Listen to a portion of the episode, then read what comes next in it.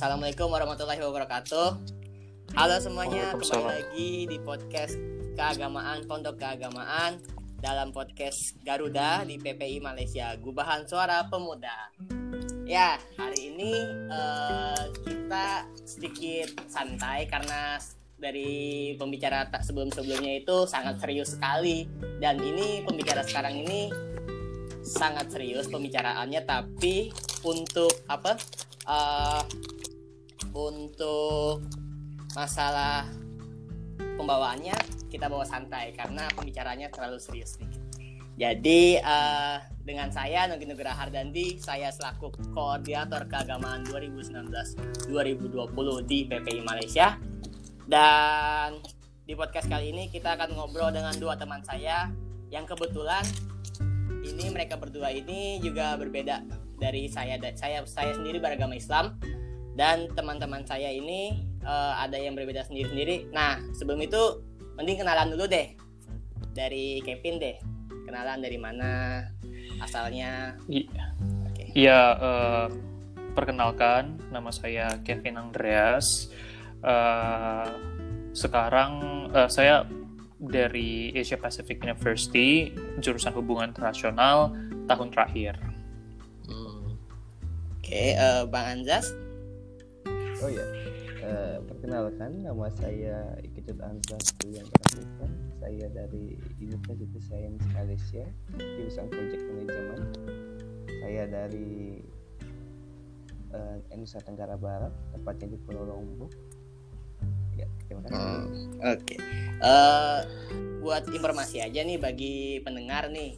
eh, untuk Kevin sendiri dia beragama Buddha ya kan. Dan Bang Anzas sendiri itu beragama Hindu. Jadi di sini kita akan membahas tentang toleransi sesama agama.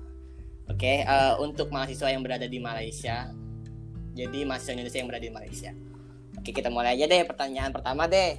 Eh, untuk kedua-duanya ada nggak selama di Malaysia ini kesulitan dalam ya melakukan apa namanya ibadah lah karena kan seperti kita ketahui ada beberapa yang berbeda daripada Indonesia dan di Malaysia mungkin dari Bang Anza sendiri ada ini penjelasannya gimana gitu Bang Oke.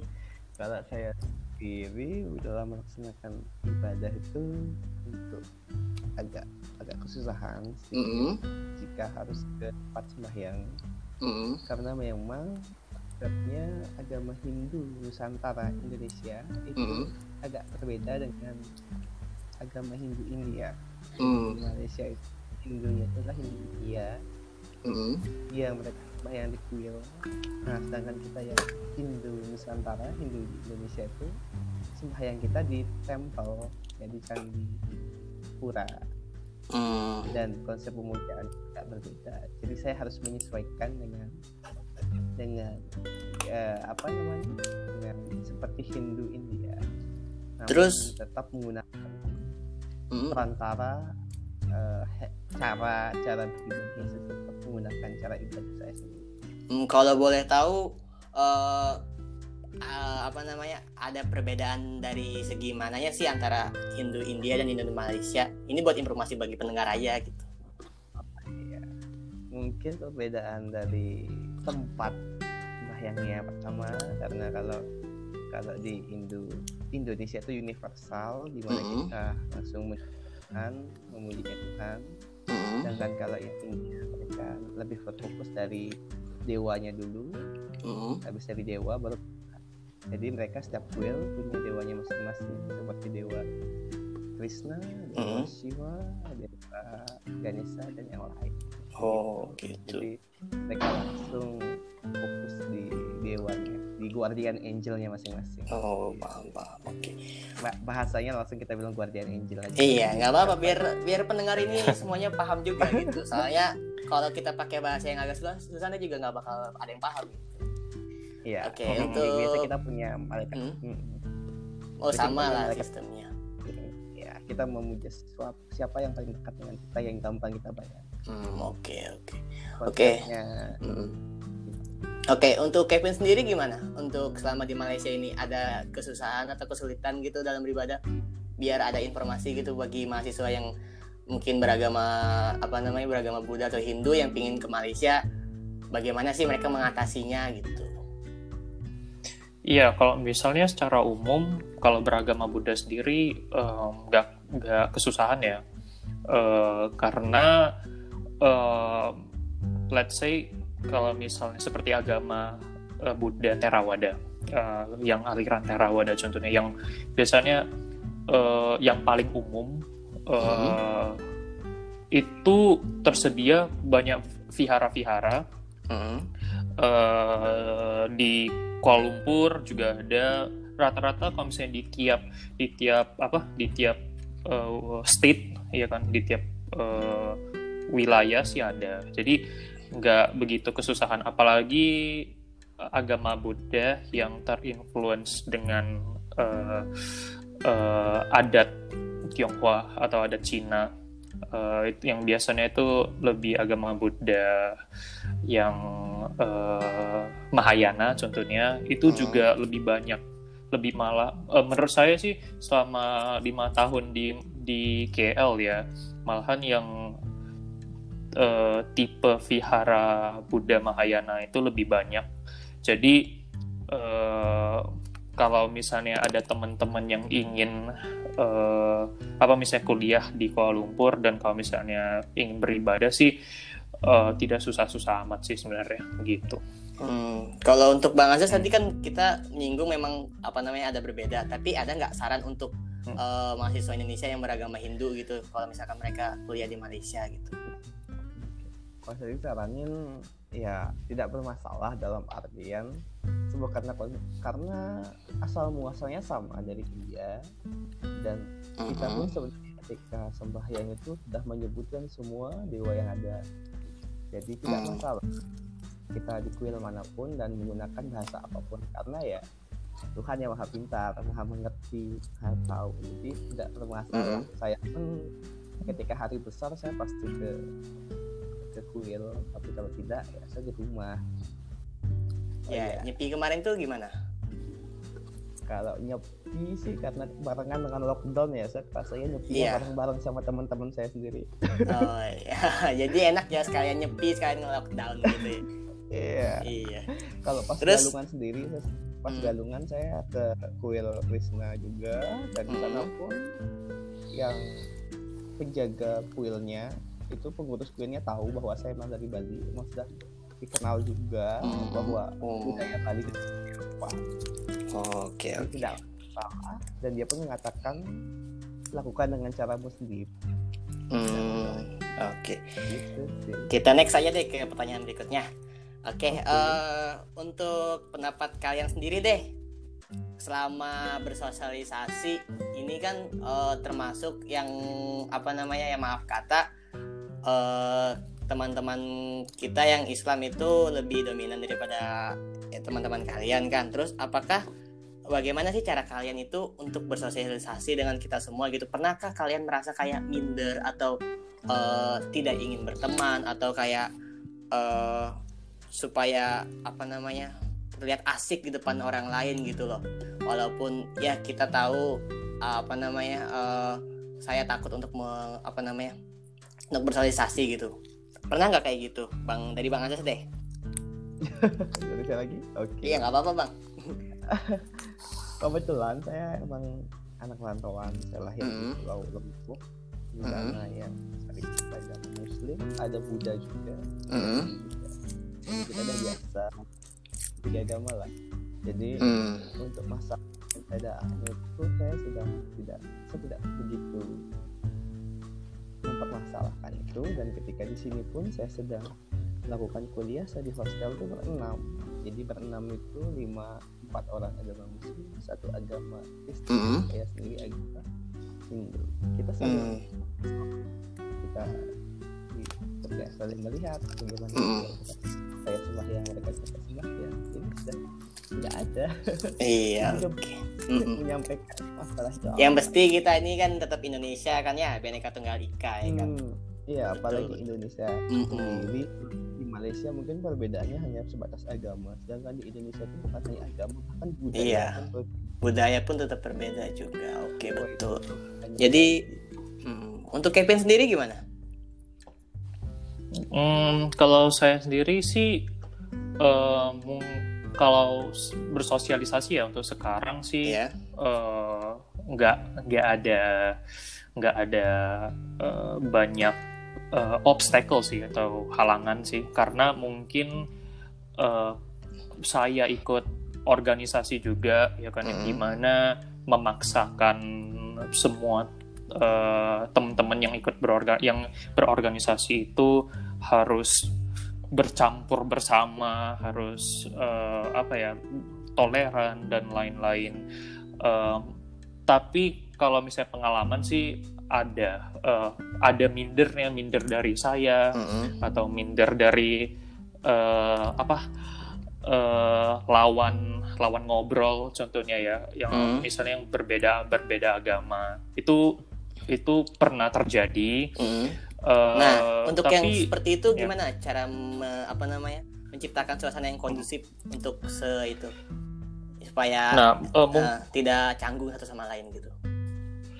Ya eh, saya mau share Mm. eh, pengalaman saya Boleh boleh. Eh, mungkin mungkin secara singkat ya Hmm. yang saya observasi sih eh, awal-awalnya eh, ketika saya mengalami kayak gitu itu mungkin ada dua hal eh, yang menjadi yang bikin minder Mm-mm. yang pertama mungkin karena sayanya bukan sayanya berbeda agama contohnya Mm-mm. dan eh, kita itu tidak tahu antara eh, kita tidak tahu sama lain kalau misalnya eh, agama ini sebenarnya bagaimana sih misalnya contohnya bagaimana agama tentang agama Islam Mhm. ya kan Betul, Eh, betul. mereka beribadah dan lain-lain Mm-mm. dan mereka juga tidak tahu tentang agama Buddha misalnya yang paling basic aja deh kayak hari-hari besar agama Buddha Mm-mm. Nah, mungkin ada hal-hal begitu yang bikin kita agak sedikit minder untuk cara ngobrolnya. Mm-mm. Ada, sedikit ada ada jarak begitu loh. Betul betul. Eh, nah, kalau misalnya di samping itu sih mungkin eh, bukan agama ya, tapi lebih eh, ke karena saya sukunya Tionghoa sendiri.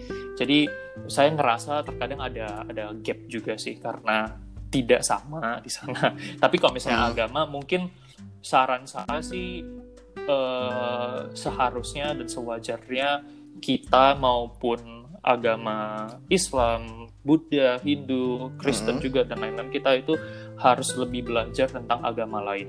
Belajar dalam arti bukan belajar dengan tekun ya apa Iya. mau pelajari apa tapi belajar untuk mengerti.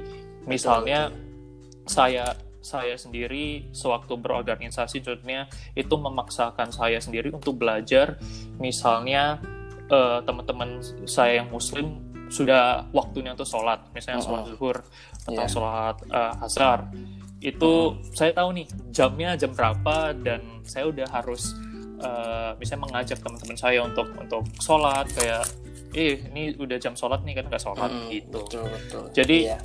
Karena kita tahu toleran toleransi itu bagaimana. Jadi kita harus belajar juga. Iya. begitu. Iya dan saya pun juga eh, sebagai Islam saya pun ikut belajar juga. Seperti saya mengetahui bahwa eh, beberapa orang Hindu tidak diperboleh eh bukan beberapa ya memang tidak diperbolehkan untuk memakan sapi kan ya? Iya, benar sekali. Mm, Emang- karena itu termasuk yang dipujanya ya kan ya kalau tidak salah ya ah, mungkin bisa saya perjelas sedikit. Hmm, boleh, boleh. Juga mungkin Mm, kalau informasi saya agak salah atau Mm. kurang boleh boleh pengetahuan saya. Jadi di Hindia itu biasa orang itu meminum susu sapi. Mm, oke Jadi sapi kita minum susunya dan kita anggap sudah seperti ibu karena kita nyusu dari sapi itu sendiri. oh seperti tidak- itu oke terus Jadi ketika kita memakan sapi, Mm. otomatis itu seperti memakan ibu kita. oh paham paham Jadi, Jadi, mm. biasanya. Tapi sapi yang dimaksud itu lembu sih sebenarnya. yang seperti apa Lembu.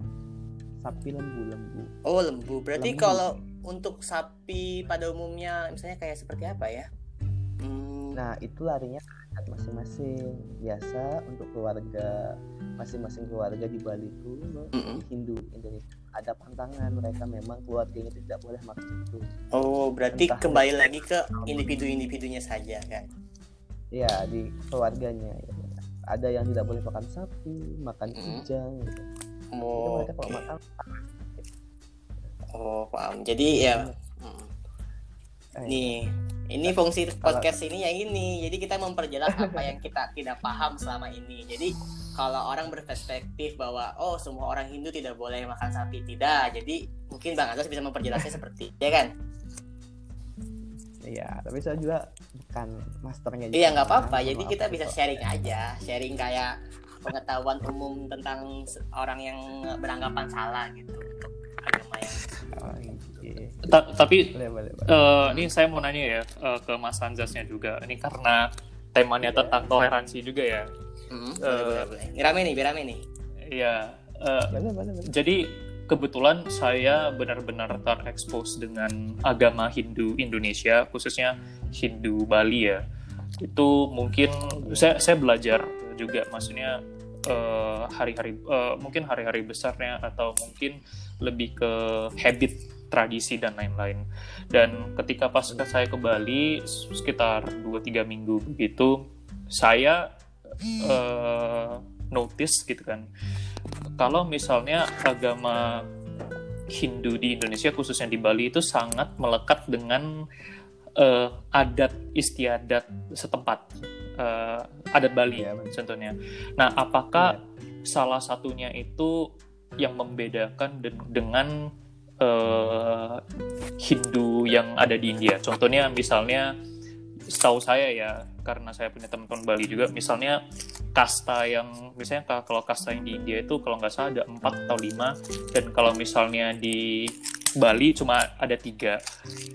Eh, dan ada adat-adat yang berbeda. Kalau di Bali itu misalnya tiap pagi itu banyak orang itu yang bawa canang habis itu mereka eh, sembayang habis itu di, di di depan rumah begitu. Jadi itu gimana? Eh Bang? Oke, ya. Coba saya jawab ya. Mungkin itu ada dua poin. Satu mungkin dari adat, satu mungkin dari kata ya. Mungkin sekarang saya bisa perjelas dulu. Hmm, boleh boleh. Mohon maaf juga kalau saya salah. Oh nggak apa-apa. Ya kan sama-sama belajar kan, biar paham aja. Dari tidak Hindi itu memang dari India, konsepnya dari India dan semua mantra yang kitabnya pun dari India. Itu yang pertama. Yang kedua, ketika dia masuk ke Indonesia, dia tidak bisa menggunakan cara yang dari India. Jadi selalu berevolusi. Contoh, ketika sembahyang itu kita menggunakan api, tapi ketika di Indonesia itu pernah diadakan suatu ritual dengan api sangat besar dan hampir membakar sebuah kerajaan. Hmm. Jadi raja Indonesia, saya lupa negara kerajaan apa dulu tuh kerajaan Indonesia itu memutuskan bahwa tidak menggunakan api lagi, tapi menggunakan dupa. Konsepnya sama-sama api tapi tidak berbahaya. Itu contohnya. Jadi memang Hindu di Bali itu sudah evolusi dengan budaya dan adatnya sehingga itu yang membuat Hindu di Bali sangat kuat dan kental. Terus dengan Hindu Nusantara sendiri itu berbeda atau sama, Pak? Oh, sama. Tetapi memang karena di Bali itu adatnya kita saling menjaga. Jadi ke- contohnya desa pun ada namanya kepala Hmm. desa, ada namanya kepala desa adat. Jadi fungsi dari kepala desa adat itu menjaga satu adat dan aturan Bali itu tetap ada. Hmm. Gitu. Oh. Jadi itu yang membuat kenapa eh, di Bali itu sangatlah kental, sangatlah kuat dan sangatlah rasa. gitu. Jadi kita orang Bali bilangnya taksi Bali, keyakinan Bali. Hmm. Nah untuk, untuk cara sembahyang itu sama, Hmm. cuma modernisasi atau konsepnya agak berubah, bukan konsep lebih berkembang. Jadi emang orang Hindu di India itu sembahyang menggunakan bunga. Nah kita di Indonesia bunga itu lambang dewa, dewa mana, dewa siapa, warnanya bermacam-macam. Hmm. Jadi kita buat dalam bentuk canang karena kita sembahyang memuja semuanya sekali. Oh, oke. Enggak, bukan dewa satu saja. Yang ter- yang terkenal kan dewa Siwa. Iya. Nah, kita nggak memuja dewa Siwanya, memuja semuanya. Brahma, Wisnu, Siwa. dalam bentuk bunga. Hmm, dalam dalam makna yang lebih lebih apa ya lebih lebih Indonesia gitu. Hmm, terus untuk untuk apa tadi? Ya tentang kasta. Oh sebenarnya itu bukan kasta. Jadi itu memang sudah ada dari India dan emang tetap sama. Itu bukan kasta tapi itu tingkatan tingkatan atau role? Rule rule hidup rule rule kemasyarakatan.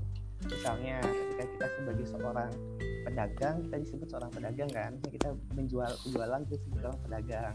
Itu namanya waisya gitu. Hmm, ketika kamu menjadi seorang PR ya kamu disebut sebagai pemangku kepentingan gini apa sebagai orang yang memimpin suatu memimpin apa tata negara dan ketika kamu sebagai pemimpin pemimpin upacara atau seperti orang orang apa Hmm, kalau bahasa budaya apa Gimana? ya Eh, jadi biksu Iya, biksu Nah, biku itu ya. kan menjadi pemimpin Iya. Oh berarti ini Iya. di Islamnya ustad lah ya. Ah, paham. itu ya itu adalah tatanan bukan tingkatan ya semua rata semua sama levelnya cuma fungsi-fungsinya berbeda. Ketika kamu menjadi seorang waisya orang yang biasa kamu menjadi seorang petani. Kalau kerja pekerjaanmu sebagai pedagang kamu sebagai Hmm, jadi ketika ketika seorang kesatria seorang polisi kamu disebut orang kesatria. Tapi ketika kamu menjadi seorang raja pemimpin pemimpin suatu tempat ya kamu karena disebut emang saya lupa kalangan apa namanya? Oh, gitu. Oke. Jadi emang itu teknik itu bukan kasta tapi eh, Tingkat sosial ya. ya level fungsi Hmm. Oh bisa disebut begitu. Oke. Oke.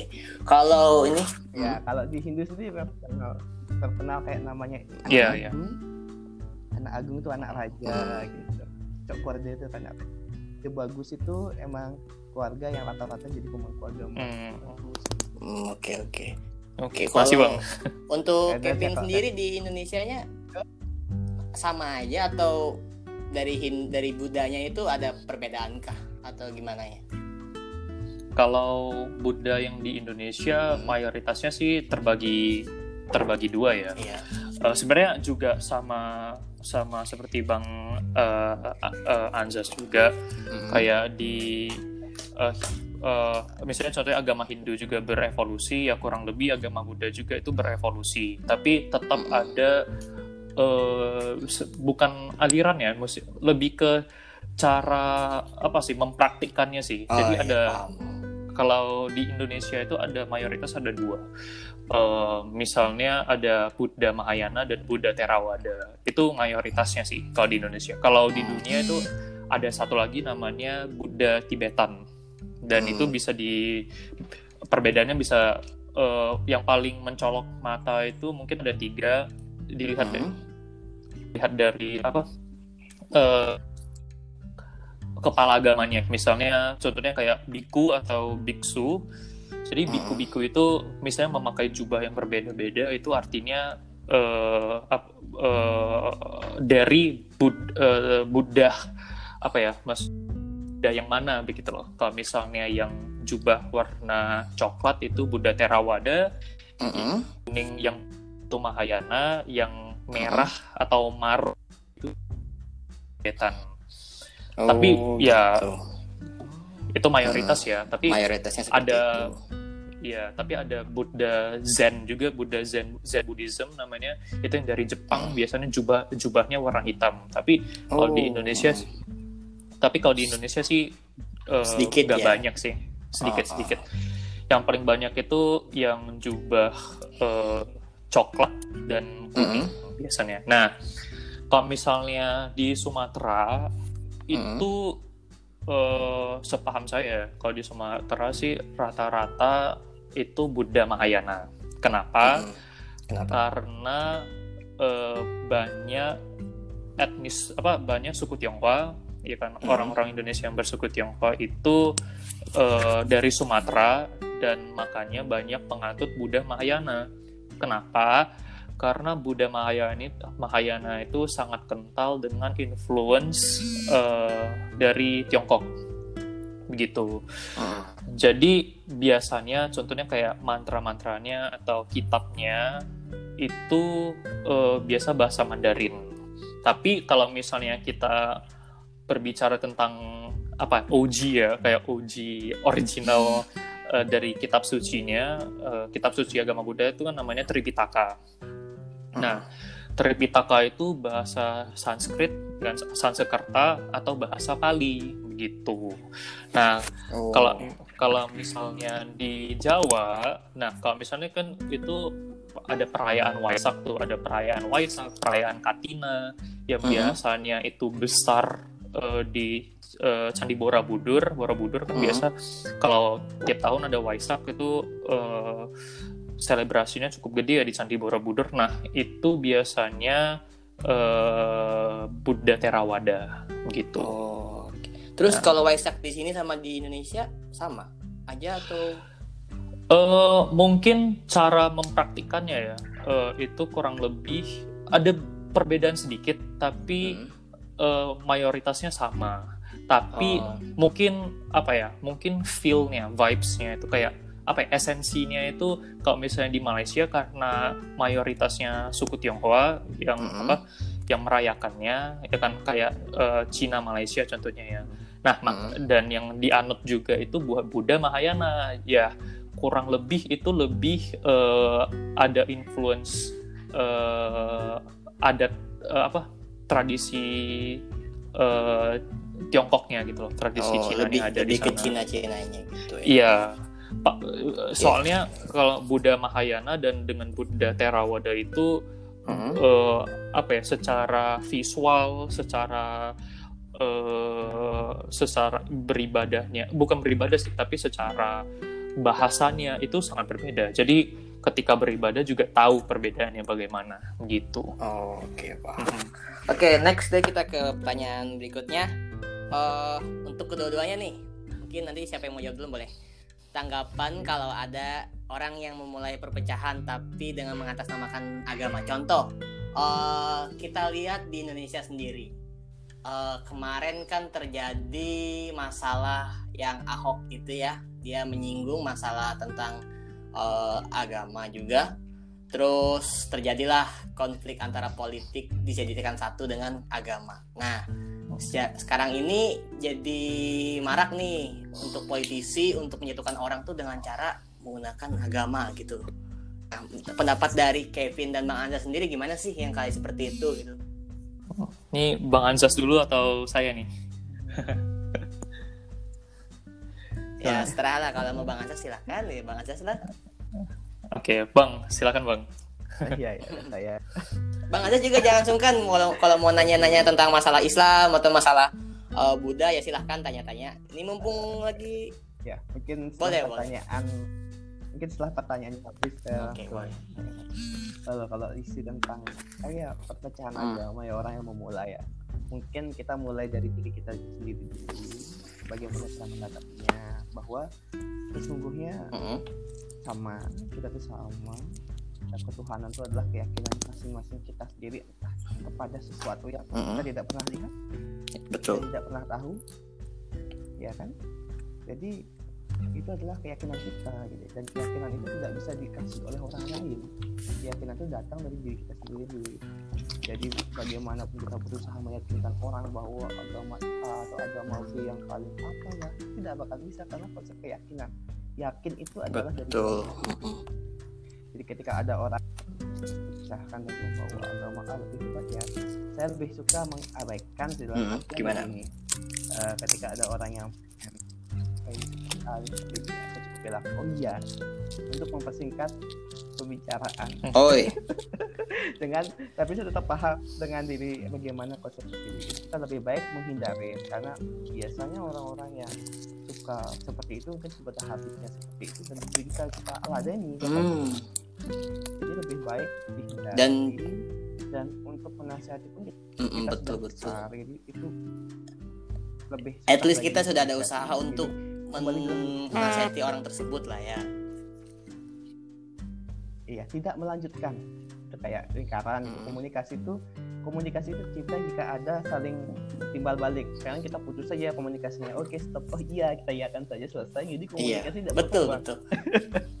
saya lebih lebih suka seperti itu karena ketika untuk mengadu argumen saya tidak benar Mm-mm. tidak suka dan kebetulan saya juga em, ada namanya di Hindu itu konsep Mm. kita karena hubungan yang baik dengan cara tiga hubungan hubungan sesama manusia sesama alam dan Oke. Tuhan.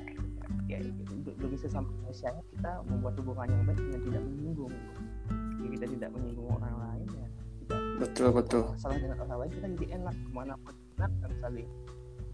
Jadi kalau untuk agama itu urusanmu bukan urusan saya Iblis dan ya jangan bahas itu gitu. ya kalau emang ingin membahas Betul, silakan betul. bahas sendiri dan saya nggak bakal mendengarkan Betul betul. Kalau untuk itu sih kalau saya Kalau di Islam sendiri sebenarnya ada juga kami juga diajarkan seperti itu. Jadi eh, kalau di Islam sendiri ada dalam surah Al-Kafirun juga. Jadi kalau untuk orang-orang Islam kalau tahu kan mereka ada ayat yang berbunyi kayak untukmu agamamu, untukku agamaku. Jadi kayak menjadi penyembah Tuhan itu yang aku sembah ya bagimu agamamu bagiku agamaku. Jadi kita tidak boleh mencampur adukan agama satu sama lain gitu. Misalkan kita membuat jadi kepentingan kita sendiri nggak bisa seperti itu. Oke untuk Kevin gimana Iya, kalau tadi pertanyaan kan kalau misalnya kita bilang tentang apa ya, misalnya kayak perpecahan, misalnya kalau pas ada DKI tahun berapa ya, 2017 yang lalu ya. Kalau menurut saya sih berkaca dari sana ya, berkaca dari Mhm. sana sih itu tidak bisa apa ya, eh, karena di sana itu penuh dengan kepentingan eh, kepentingan eh, politik atau kepen- kepentingan untuk penguasa dan lain-lain. Jadi sebenarnya itu apa ya?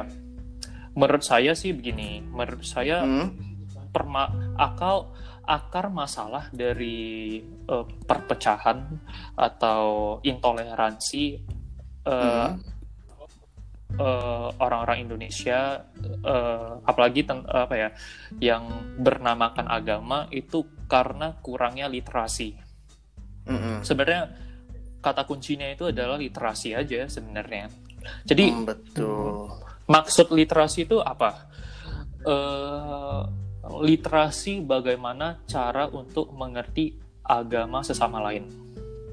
Hmm. Nah, misalnya, kalau di eh, eh, nah Buddha sendiri gimana kalau agama bagaimana? Kok Maksudnya kalau di agama Buddha- mengajarkan secara toleransinya itu untuk sesama agama itu untuk tidak eh, mementingkan kepentingan pribadi masuk dalam agama seperti itu kalau di agama Buddha itu sebenarnya kalau agama Buddha itu ajarannya simple banget ya. Kalau asalkan tidak asalkan tidak eh, menyakiti orang lain, asalkan tidak asalkan tidak melakukan per atau Mhm. karma yang jahat, maka eh, itu tidak masalah. Yang penting karma yang baik. Eh, intinya intinya perlakuan yang didasari oleh karma yang baik maka itu tidak ada masalah begitu. Nah, sedangkan kalau misalnya eh, perpecahan intoleransi kan itu kita tidak awalnya kan kita tidak mengerti sesama dulu begitu. betul, Eh, betul. misalnya eh, intoleransi eh, karena mungkin satu agama kurang mengetahui agama yang lain gitu.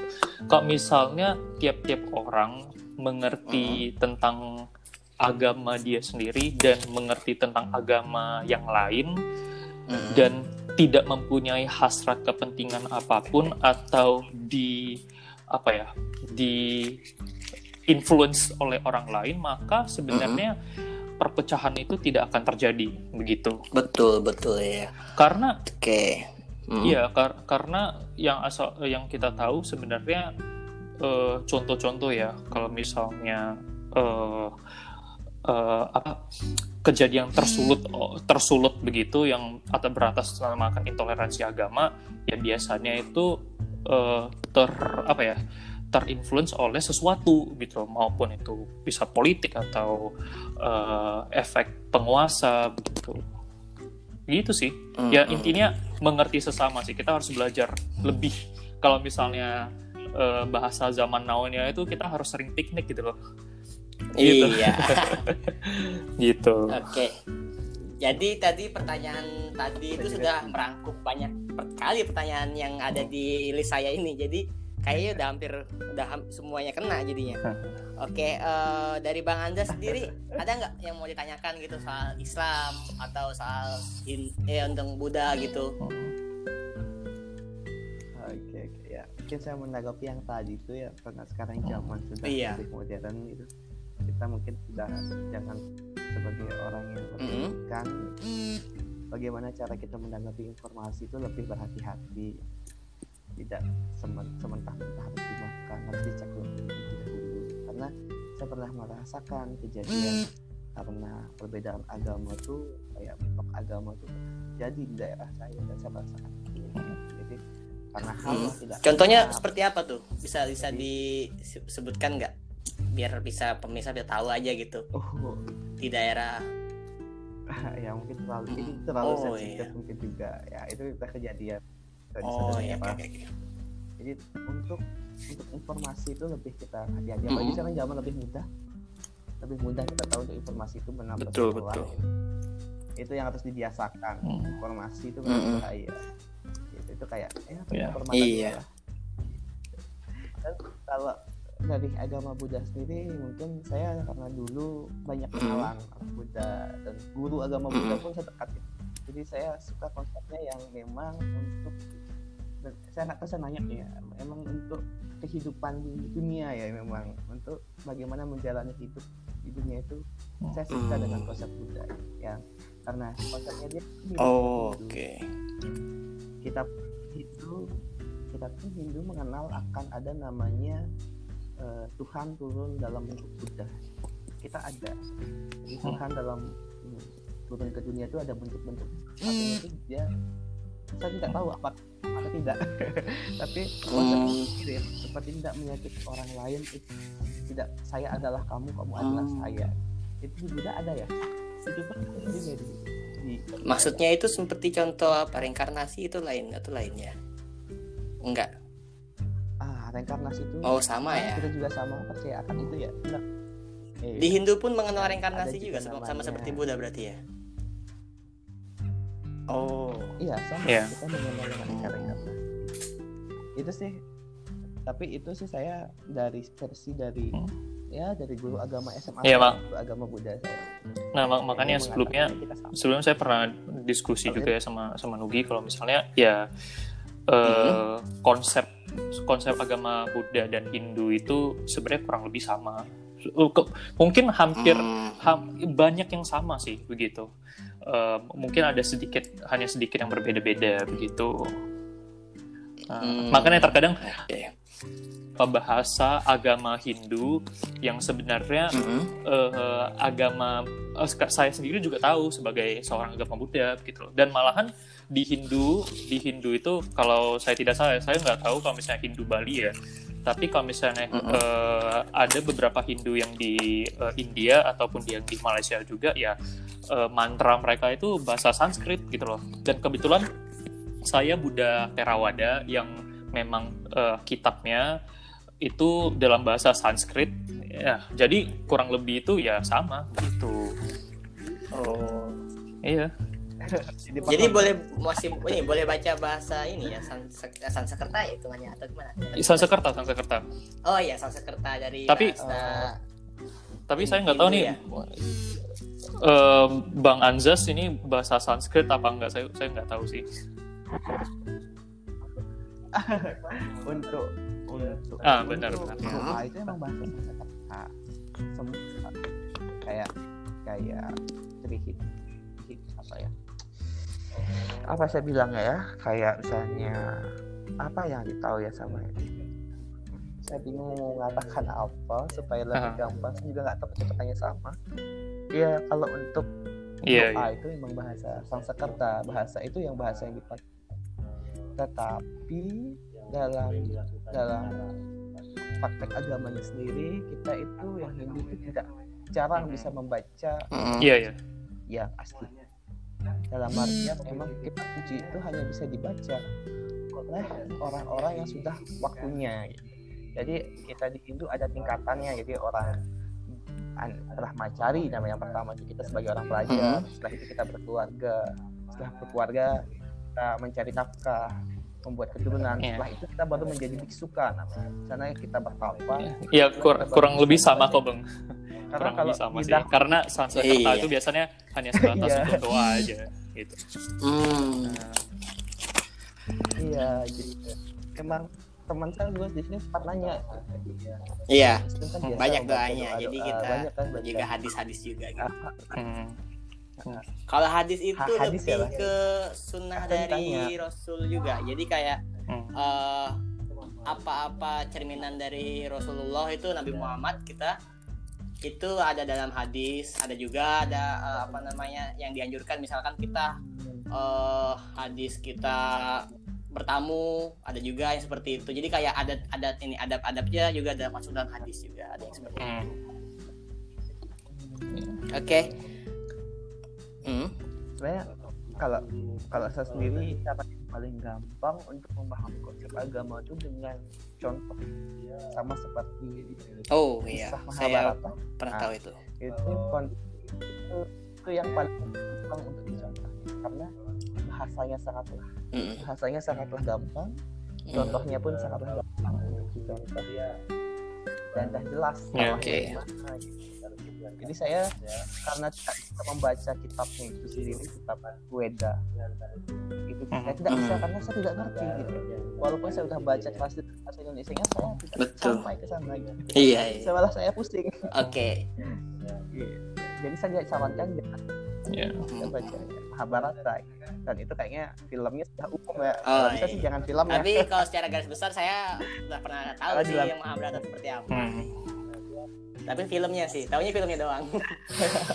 Oke, terakhir deh, terakhir deh kata-kata terakhir deh dari Kevin atau Bang Anjas deh mengenai Iya.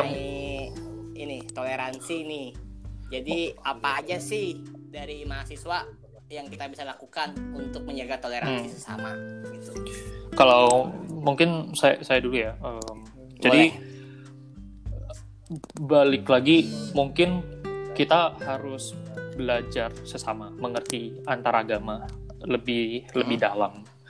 Minimal kita bisa mulai dari dari yang kecil dulu, misalnya kita tahu dulu deh hari-hari besar tiap agama itu apa dan tiap-tiap tiap-tiap hari-hari besar itu eh, artinya apa Mhm. gitu. Karena terkadang sebenarnya toleransi itu bisa mulai dengan hal-hal yang lebih kecil aja dulu begitu Betul, misalnya misalnya di Hindu hari raya Nyepi artinya apa? Esensinya apa? Betul, hari betul. raya Waisak esensinya apa? Hari raya Paskah em, ya Paskah ya kan? Kenaikan Nabi Isa itu artinya apa? Mm-mm. eh, kita mulai aja dari sana. Dan ya kurang lebih kita kalau misalnya mau lebih mendalami lagi misalnya eh, kita belajar teologi. Kurang ya jangan terlalu mendalam lah. Misalnya kita contohnya eh, misalnya nih kan kita baru tahu nih agama Buddha dengan agama Hindu itu konsepnya Ya. sama Oke. gitu kan dan kalau misalnya agama Kristen dengan agama Islam itu kurang lebih sama juga karena bisa bisa relate lah gitu loh Iya. kan karena Abra- Abrahamic religion itu dari Kristen Islam dan eh, Yahudi gitu loh jadi kurang lebih sama dan makanya kalau mi- misalnya kita mengerti tentang agama eh, Hmm. kita tahu ada hal menarik di balik itu ah makanya Hmm. terkadang terkadang saya bingung atau miris ketika misalnya eh, ada orang yang ingin membang- membandingkan Kristen dengan agama Hindu atau Kristen dengan agama Buddha yang sebenarnya konsepnya saja udah beda begitu loh dari awal Mm-mm. ya kan karena Iya betul. eh, betul. ya akarnya saja sudah beda akar akar percaya dan mungkin yang paling penting ini ya eh, sep- seperti yang Bang Anjas bilang Mm-mm. itu kalau misalnya mencerna berita itu harus sangat berhati-hati Iya. dan kita juga harus tahu juga nah makanya pengertian kita tentang ap- apa pun agama itu perlu karena Mm-mm. eh, sangat mudah sekarang untuk merilit agama tentang su- su- suatu kejadian yang sebenarnya itu nggak punya Hmm. relasi sama sekali contohnya Mm-mm. Misalnya eh, yang di Myanmar tentang Rohingya dan atau Hmm. mungkin orang-orang Muslim yang di India yang akhir-akhir ini ada ada hoax yang dia bilang mungkin agama mayoritas di sana ke di kis di kis ya di India itu agama Hindu dan Hmm. kis yang di Myanmar itu agama Buddha yang sebenarnya itu akar kejadiannya itu bukan tentang agama melainkan itu tentang politik nah mungkin hal-hal yang begitu yang sangat perlu-perlu benar-benar dicerna Hmm, karena betul. ya ini sangat sensitif apalagi Iya. literasi di Indonesia literasi beragama di Indonesia itu sangatlah kurang gitu Mm, mm, betul. Dari Bang Anjas ada tambahan? Hmm. Iya, kalau kita mau menjaga apa Mm, mm. kita ya kayak saya udah bilang tadi ya, seperti yang disampaikan sama Kevin saya setuju semua Iya. hal itu dan kembali lagi eh, kita harus bisa saling Hmm. menghargai gitu.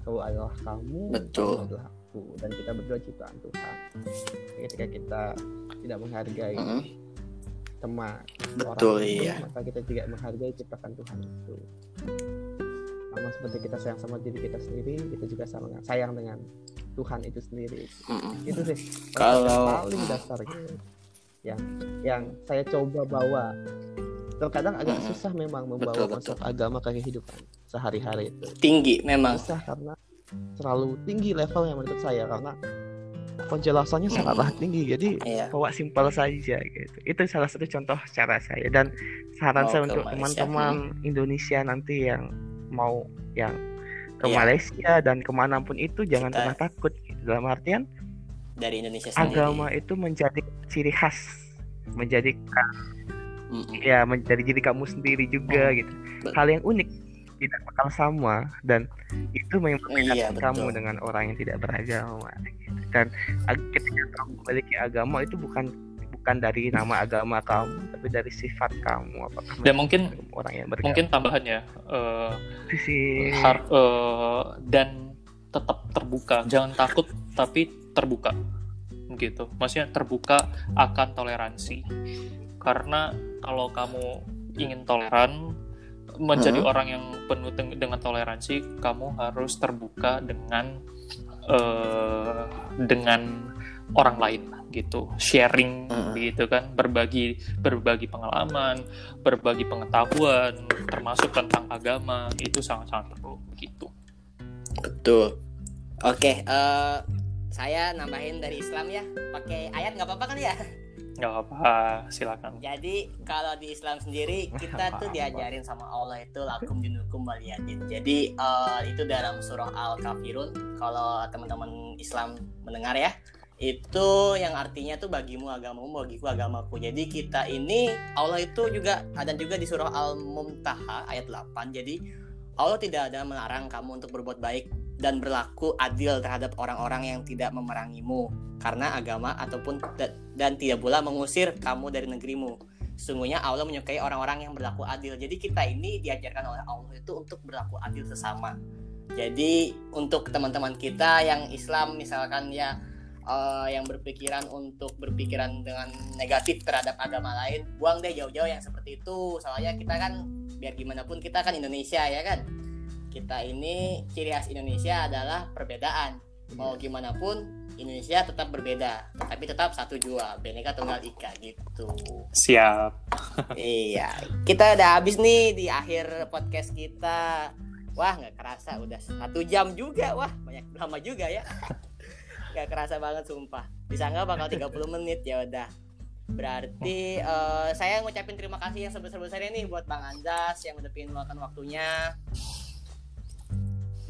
Iya, ya boleh. eh, Untuk Kevin juga saya ucapkan terima kasih nih udah mau sharing-sharing nih masalah. iya sama-sama. Terima juga kasih juga Anjas ke masalah- Bang Anzas juga loh.